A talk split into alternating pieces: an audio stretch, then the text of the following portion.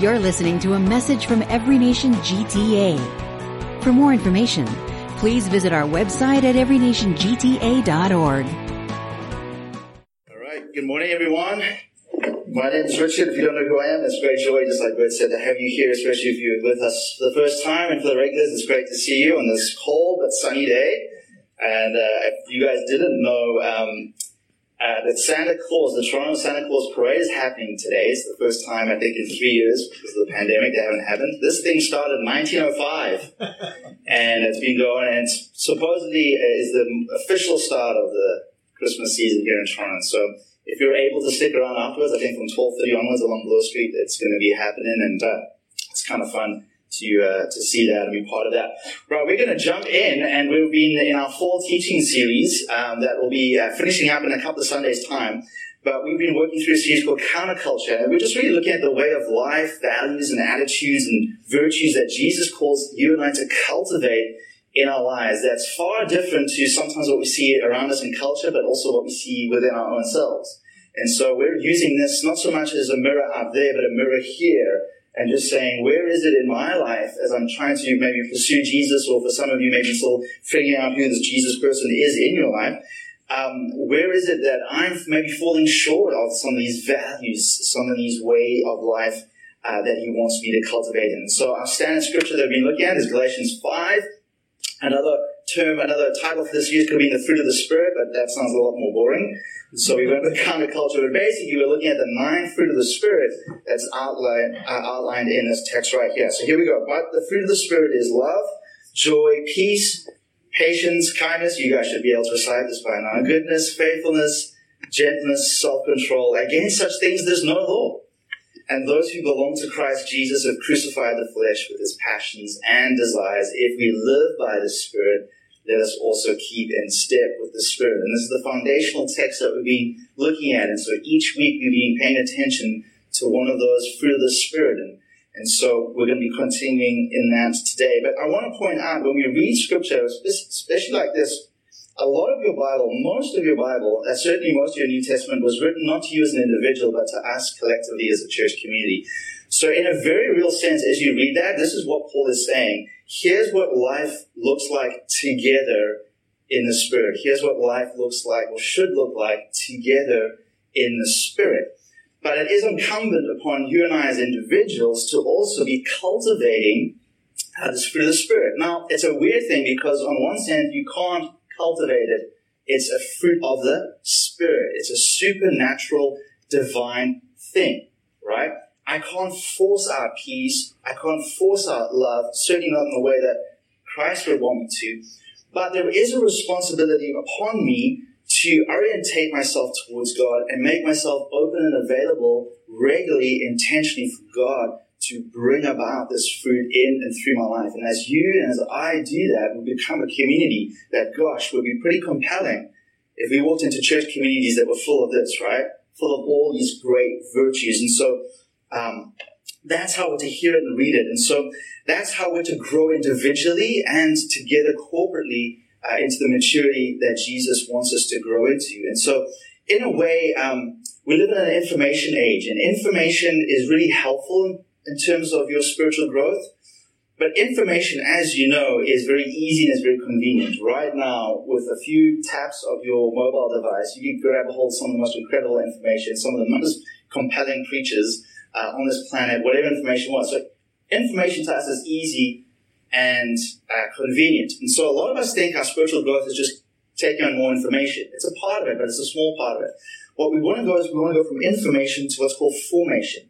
Formation is hard because formation is complex, and it's just the graft. It's the regularity of coming to a gathering as a church community regularly on a Sunday in a small group, reading your Bible, praying. It's those things. It's forming you. It's orientating you. It's what you and I do to put ourselves before God regularly so that him by his Spirit can work in us. And so formation is hard, but if we do our part, we come to this transformation. And that's what God does best, is he transforms us into the kind of people that he's designed us to be and into the character of Jesus that's characterized by the fruit of the Spirit of Christ. And so don't just stop at information. You're going to get some information today. Praise God, you need information. But it's in the practicing of it. It's in you and I putting it into practice, into the messiness of our individual and our collective efforts as we try to cultivate an orientation and a hunger and a disposition that opens us towards God. And then He does what He does best, is He transforms us. And so we kicked it off way back with the first fruit called love. And there's a reason why Paul almost always in his lists of virtues, if you read some of his other letters, always starts with love. And it's like the uber fruit. It's like the kale of the fruit of the Spirit. It's like the uber fruit because in many commentators say in the other 8 are really just reflections of what love looks like. And I like that. And I think I'm going to go with that. And so today we're going to look at what love for God and others looks like. And it looks like faithfulness. And so we're talking today faithfulness over compromise. So compromise. What do we mean by compromise? Now, the word compromise can actually have a positive and a negative meaning to it. In the positive, how many parents do we have here of a child that's in the Toronto Catholic or the Toronto School District Board right now? I'm one of them. You're hoping for a positive compromise to come about roundabout before 5 p.m. tonight, right? That allow your child and my child to be physically in school tomorrow, right? You're hoping for a compromise between two parties that are at a standstill, negotiating. So in some ways, if you're married, you'll know compromise is a critical part of making your marriage work, right? It's ceding ground to one another out of love and deference to one another, right? So there's a positive sense of compromise. That's not the compromise we're talking about today. There's a negative sense of the compromise. And compromise, it can be like an engineering term. Foundation is faulty or the structure has been compromised. It's lost its integrity. It's not safe. There's a weakness in that. Or anything, software. We had a software compromise in our check-in system this morning. It wasn't working. It was unreliable. I can't trust it. And so when we come next Sunday, we're like, is this thing going to work or not? And you don't want to be kind of running your life whether something's going to work. The other day, I have a wireless keyboard that I sometimes use with my laptop. That's pretty old. And it's being compromised because its connection, it'll connect and disconnect regularly. The challenge with that is whatever you were previously doing, if it disconnects, it just holds that until it connects again. And so I was writing an essay. I had to turn in an essay, and it was D-Day. I was doing some editing, and the last thing I pressed was backspace just to edit one little thing. And I can't tell you the terror and horror that grips one's soul when you just begin to see the backspace just start taking paragraph of paragraph of paragraph, and there's nothing I can do. There's nothing I can do. I'm like, ah! Luckily, autosave and things like that helped me out, but it was just like, oh my gosh. It was that my keyboard was compromised. It was unreliable. It was inconsistent in that moment. I'm going to toss it out or get a new one or whatever it is. But what we're looking, the compromise we're looking at today has that in mind of unreliability, weakness, but when we're talking about one's character, when we're talking about a seeding, when we're being untrue to our core beliefs, and values. It's the kind of compromise we're talking about. Another way would be to sell out.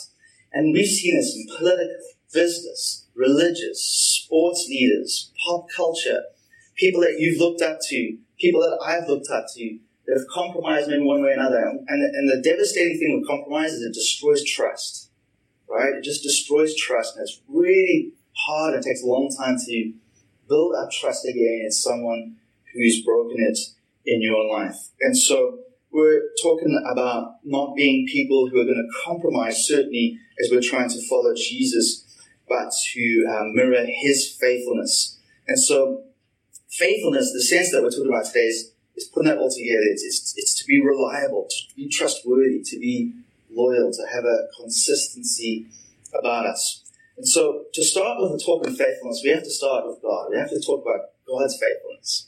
And so this is the great part. We have to talk about God's faithfulness. Now, one of the most well-used descriptions of God's character in the Old Testament, you'll see it a lot in Psalms and other writings in the Old Testament, comes from this verse in Exodus 34, where Moses cries out to God, I want to know you, I want to know you. And so God actually reveals Himself to Moses in an incredible way. And He says this, and God passed in front of Moses, proclaiming, the Lord, the compassionate and gracious God, slow to anger, abounding in love, and faithfulness. Aren't you glad that's on God's business card and not like the God of wrath and judgment, you know, nitpicking and very unrelenting in His judgment towards us?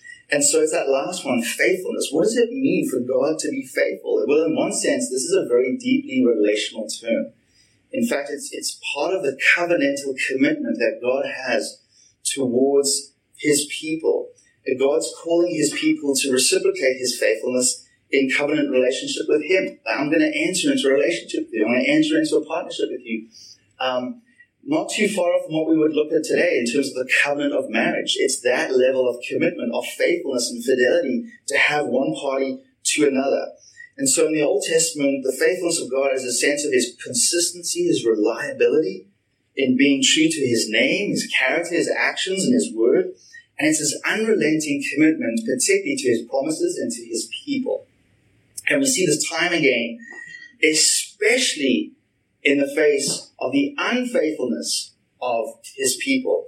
God's faithfulness is constant. It's not determined upon our faithfulness or unfaithfulness. 2 Timothy 2:13 reminds us, if we are faithless, he remains faithful. He cannot disown himself. Doesn't know what it is to be inconsistent in his character. Doesn't know what it is to be untrustworthy, unreliable in his character. Aren't you glad? That's the kind of God we're talking about. That's the kind of God Scripture is revealing to us. And so in spite of our unfaithfulness, in spite of even particularly the nation of Israel and their unfaithfulness, God remained faithful and shows himself trustworthy. There's a book in your Bible and my Bible. It's called Lamentations, and it's a pretty sad title for a book. And if you've ever got there in your Bible reading, it's pretty heavy reading, right? It's a lot of just, if you ever got to coffee with a friend and just vents for like an hour, that's what it feels like sitting in the company of the writer of Lamentations. But kind of in the middle of the book, there's this beautiful little short passage that just warms your soul, and it's kind of tattoo-worthy, to be honest. It says this in Lamentations 3:21-23. It says, yet this I call to mind, and therefore I have hope. Because of the Lord's great love, we are not consumed, for his compassions never fail. They are new every morning. Great is your faithfulness. That even in the darkness of the lamenting of that period, God, you're still faithful. In the craziness of life, in the confusion of life, God remains consistent, faithful, reliable, trustworthy, worthy of putting trust and faith in. And so each day presents fresh opportunity with God. His personal integrity and trustworthiness remains intact no matter what happens. Aren't you glad now? Think about this. Have you ever tried to commit yourself to something? A diet, a gym routine, waking up at a certain time, whatever it is, maybe reading a book, waking up. And have you ever seen how inconsistent you are with trying to stick to that? Maybe it starts off well, but then you kind of like, you have a couple of mornings where you're like, oh, it just doesn't feel good to get up at whatever time you want to get up. Or, oh, I'm going to have a cheat day. And so you have a cheat day on your whatever it is. And so we can say that sometimes in my life, I'm consistently inconsistent, if I'm really honest. Like, I'm consistent, but in a very inconsistent way. And so God's not like that. It's not like God woke up today and like, oh, I know the sun should come out, but I'm just really tired. It was a heavy night, Saturday night. There's a lot of stuff going on in the world, and I just don't feel like being good today. Yeah, aren't you glad that God, there's a level of consistency in God that even though you and I wake up sometimes very inconsistent, we go through ebbs and flows in the nature of our year, depending on how we feel and the circumstances around us, regardless of the circumstances, regardless of what happens, God remains faithful. God remains trustworthy. Nothing catches him off guard. We're thrown, and rightly so, we're thrown by events that happen in the world. Now we live in a global village. What happens on the other side of the world affects us immediately. We've lived through that the last 3 years. And so the pinnacle of God's faithfulness in the story of Scripture is Jesus. It's seen in the person of Jesus. God's promises, all his promises, his faithfulness and his commitment to his people and his promises, climax in the person of Jesus.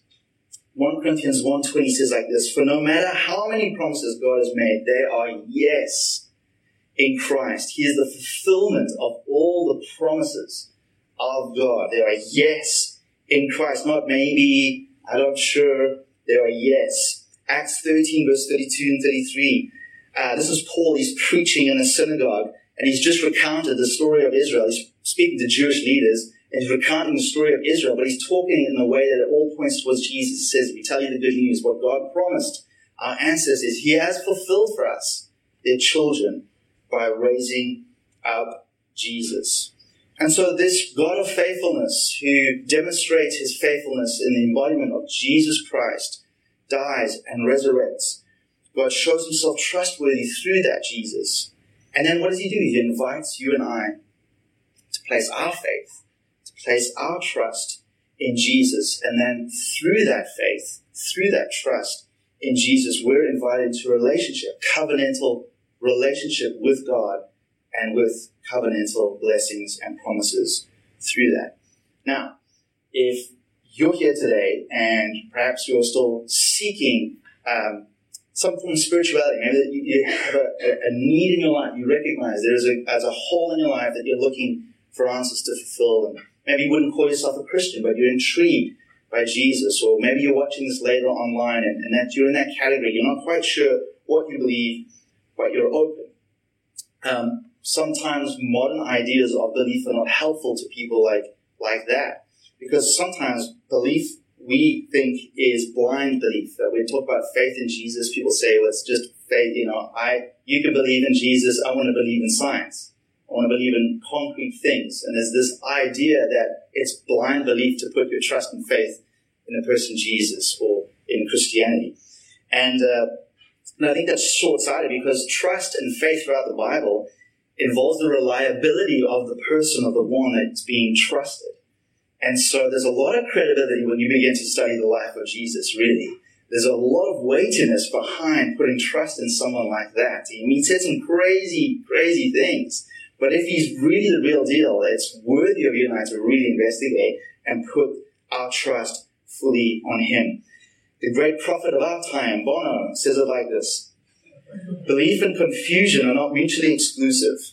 Now, Bono's a deeply religious person. He's a man of faith. I believe that belief gives you the direction and the confusion, but you don't see the full picture. That's the point. That's what faith is. You can't see it. It comes back to instinct. Faith is just up the street. Faith and instinct. You can't just rely on them.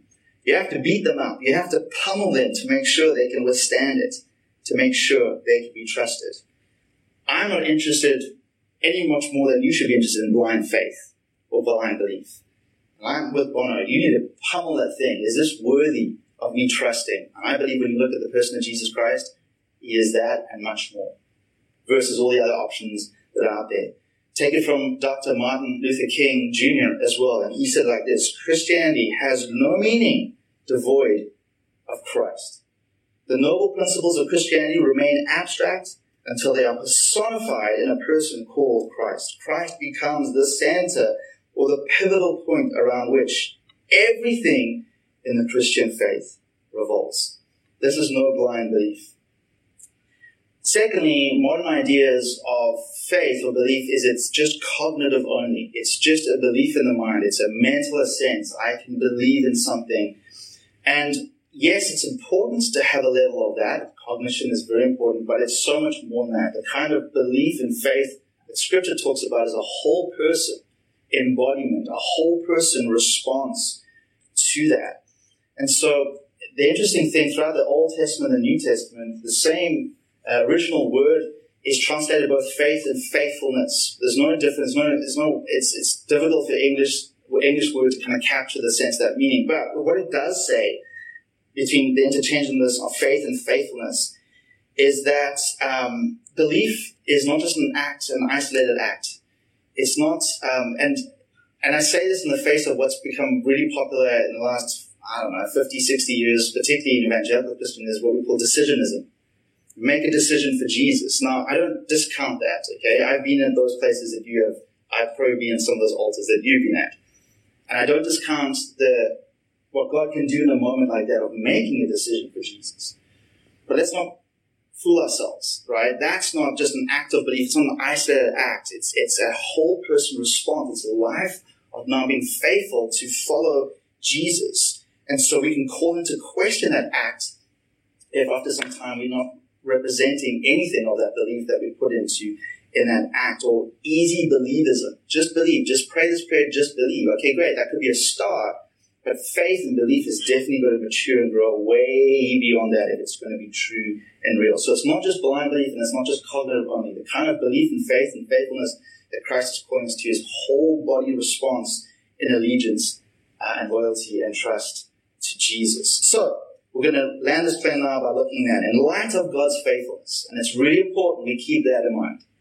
In light of, because otherwise you're going to be crushed under the weight of the responsibility of your faithfulness. But in light of God's faithfulness towards us, let's quickly look at then, what is our response? What is our faithfulness? When Paul says faithfulness is the fruit of the Spirit, what is he talking about? What does it look like? What kind of sense can we get?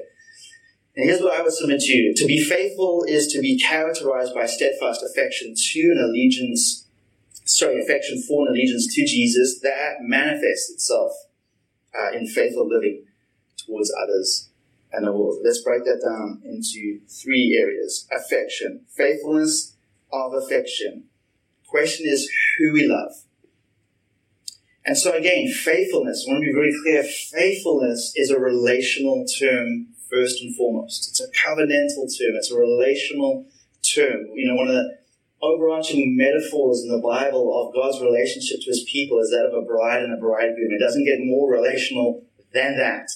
And so let's be very clear. Faith is about a relational commitment we make to God, not a transactional relationship of terms and conditions. And some people kind of treat God like that. This is my part. I do my part. I expect you to do this, this, this, and this. I don't think that's how relationships should work.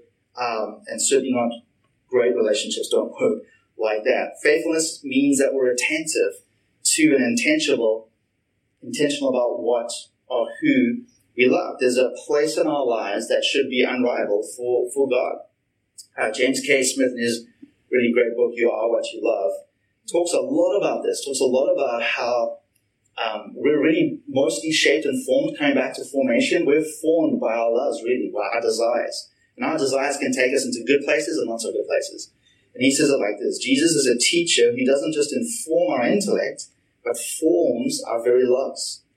He isn't content to simply deposit new ideas into your mind. He is after nothing less than your wants, your loves, your longings. Why does Jesus not just want your intellect? Why does he want your heart, your longings, your desires, your passions?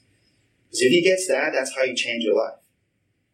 That's how he changes our lives. You know, sometimes we have a Christianity where we believe the right things, right? But it's not really enfleshed and not really manifested out in our, and that's because it hasn't gone from here to here.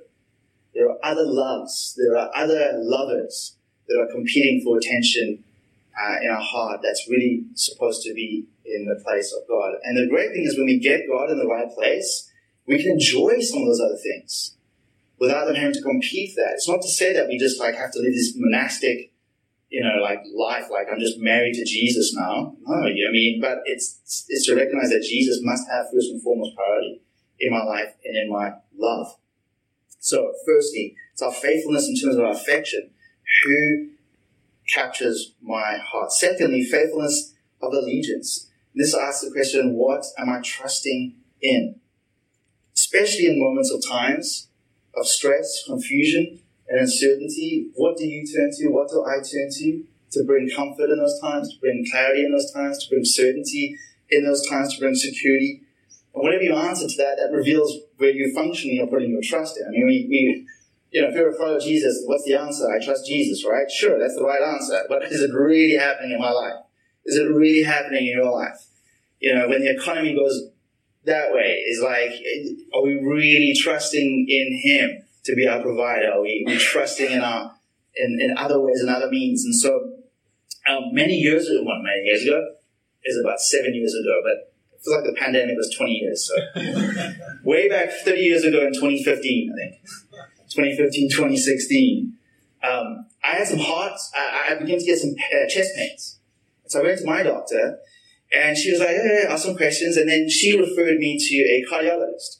And so I met up with a cardiologist. And they were like, ask me questions, and then they wanted to do a thorough job of just to see what was going on, like the four chambers, what's going on. And so there was a bunch of stuff that they did with me. And I remember one time I had to walk around with things on. I know we got some medical people here. I'm so sorry. Things on that monitored my chest for like 24 hours, 72 hours, and I had to monitor that. And one of the tests, the performance called a stress test.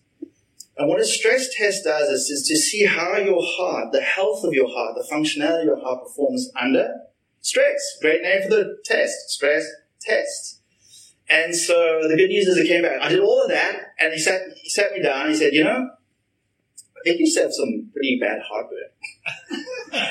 Which was great news when you're thinking, like, am I dying? Is this it? Like, am I, you know, I hadn't even turned 40 then. I'm like, oh my gosh, this is it. It's like, I think you used to have really bad heartburn. Sometimes stress can cause that, whatever. So it was, I'm all good, everyone, just in case you wondered. So we're living in a stress test right now. Life is a stress test. And it's putting pressure on what are you genuinely trusting in? Where is your love? What are you trusting in? What are you looking to for comfort or hope or joy? Some of these virtues. Where are you looking to define that peace? And that's what we're exploring here. That's the mirror we're putting before ourselves and saying, we know that if you're a follower of Jesus, you know the right answer, right? You know the answer that needs to go on the paper. Jesus. I'm trusting in Jesus. But is it really true in your and my life? And I think we're really honest, sometimes it isn't. I'm really trusting in this or that, or, you know, my job's going to give me the happiness I'm looking for, or more money is going to give me the happiness I'm looking for, or more stability in this relationship. Now, those could be great things. There's nothing wrong with getting a little bit more money, nothing wrong with getting more stability in relationships, nothing wrong with advancing your career, absolutely not. But when they're taking an elevated place in your life, a place where you're putting too much weight upon it, they can't sustain that. Only God and His faithfulness can sustain that kind of pressure to put on. And so, faithfulness of allegiance. What gets my loyalty? What gets my trust? And so, some of the sources of trust that Christ has given us are His Spirit. We're talking about the Spirit of Christ, the fruit of the Spirit of Christ in our lives. His Word is Scripture. And the third one, His Church. And it's become too easy in this day and age to just deconstruct all that, because I had a bad experience at church. It was an abusive relationship with my pastor, spiritual abuse. And sadly, that happens. And it's right to be judged, and it's right for us to reflect and mourn that. But to throw away the church as institution, to throw away Scripture and to say, hey, it's just me and Jesus, that's a deformed sense of Christianity. It's not the way of Jesus that He's calling you and I into. Now, I wish we have more churches that display the character and the fruit of the Spirit that Paul's laying out. Let's pray for that. But listen, for every headline that you see of some pastor failing or abusing or whatever, there are hundreds of faithful men and women who are just doing the business of being faithful to Jesus, His Scripture, and to His body. And so let's not be arrogant and just say, long after you and I are gone, the church, His Word, and His Spirit will still be working. Long after we've deconstructed, reconstructed, constructed, deconverted, reconverted. Long after all that, His Spirit, His Word, and His Church will still be here. And so we're to be faithful. We're called to have a faithfulness and an allegiance and a loyalty and a trust to Jesus in the everyday of life. Hebrews 10, the author of Hebrews 10, he writes like this. It's beautiful. It says, let us hold unswervingly to the hope we profess, for He who promised is faithful. And then lastly, if we've got an allegiance and a love to Jesus internally, it's only the course of nature for that to be displayed externally. And so we're to have a faithfulness of action, a faithfulness. Our faithfulness is in how we live, being faithful, consistent in our core convictions and in following Jesus. Faithfulness as a whole person response means we embody who and what we believe. And I think the phrase faithful presence is what God calls us to have wherever you live in time and space, faithful presence. So faithful we talk about just means living faithfully to Jesus. He's got my loyalty. He's got my love. You know, I'm faithful to His Word and Scripture. I'm faithful to His church, His bride. I'm faithful. But then also presence means it's in time and space, that I'm engaged. I'm not removing myself from the world, not removing myself from culture. I'm engaging culture as a faithful presence. Just presence alone means I can get swept away by culture, and just faithfulness alone means that you have no relevance to culture. And so a faithful presence means that we're living the way of Jesus out in the real world amongst real people who are looking at your lives, going to scrutinize your lives, be intrigued by your life, be disgusted by your life, whatever it is. But that's what it means to have a faithful presence. And so Paul's writing to a young Timothy, one of his understudies, and he talks about this. And I think this is applicable not just to Timothy and not just people that are in call to vocational ministry. Every follower of Jesus needs to heed the wisdom that Paul is about to give Timothy. And I want to read it to you today.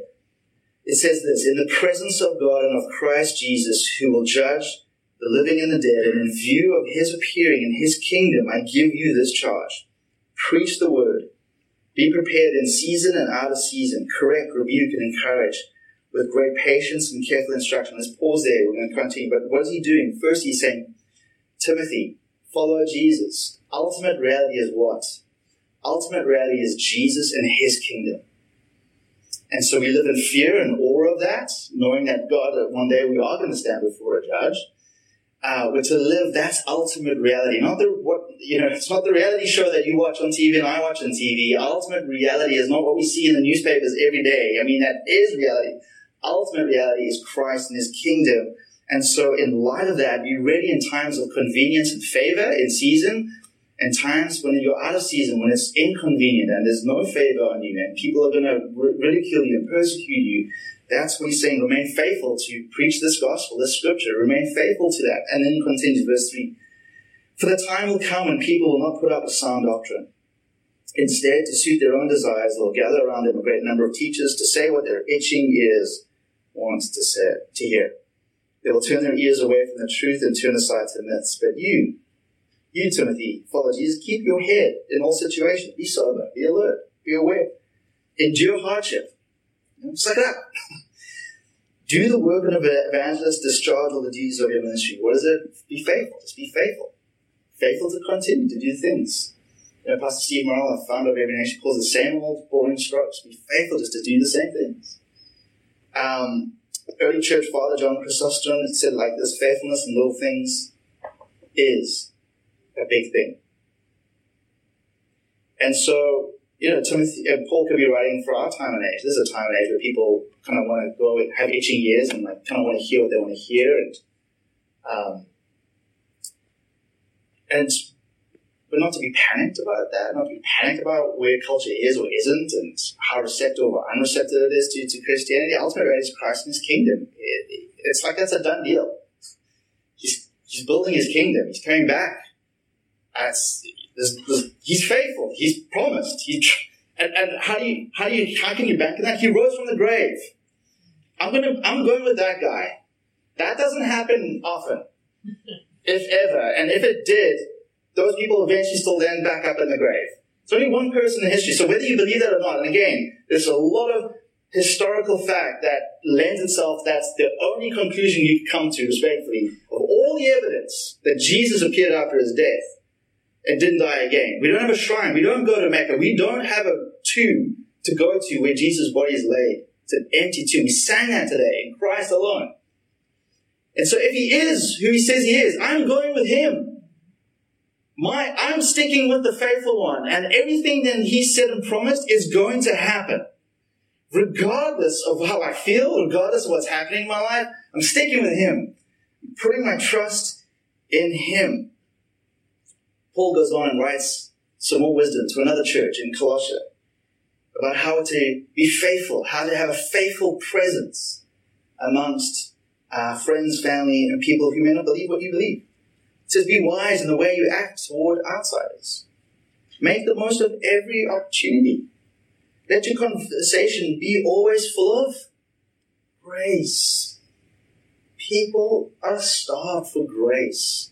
We live in a cancel culture. I'll judge you upon the littlest thing I hear about you. Grace, seasoned with salt, so that you may know how to answer everyone.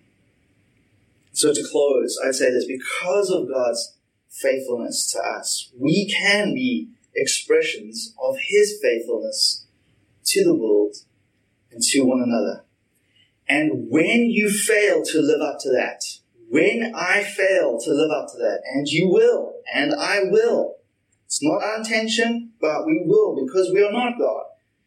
We remember his mercies are new every day. Great is his faithfulness. He who began a good work in you will see it to completion. It's not so much that we have Jesus, it's that he has me. He has you. As we go into a time of response and a song, I want to end with this Psalm 86. But you, O Lord, are a God merciful and gracious, slow to anger, and abounding in steadfast love and faithfulness. Turn to me and be gracious to me. That's a great prayer. Let's enter into that prayer now. Father, we're so thankful that you're reliable, you're consistent, you're trustworthy, you have integrity. Your track record proves it, and we see it most evidently in your commitment to us through the person of Jesus Christ, who lived, died, rose again, and promises to come back, and in the time being has promised to build and advance his kingdom through people like us. And so, Father, we want to mirror your faithfulness, but even in our best efforts, we fail. We're not as consistent, as reliable as we could or should be, but not allowing that to crush us. We thank you that every day is new mercies from you. God, by your Spirit, we want to cultivate greater faithfulness in us, faithfulness in our love towards you, faithfulness in our trust in you, and faithfulness in the way that we live in our time, in our space, in this place. And so would you help us? Would you turn to us and be gracious to us in this moment? And would you help us to be a people that grow in our faithfulness to you and be a community that demonstrates the faithfulness of God. And would that draw people to you, God? Would that draw people to you in a world that's increasingly becoming unstable and dark? And so, Father, we thank you for that in this moment, by your Spirit, in Jesus' name. You've been listening to a message from Every Nation GTA. Thanks for joining us. For more information, visit our website at everynationgta.org.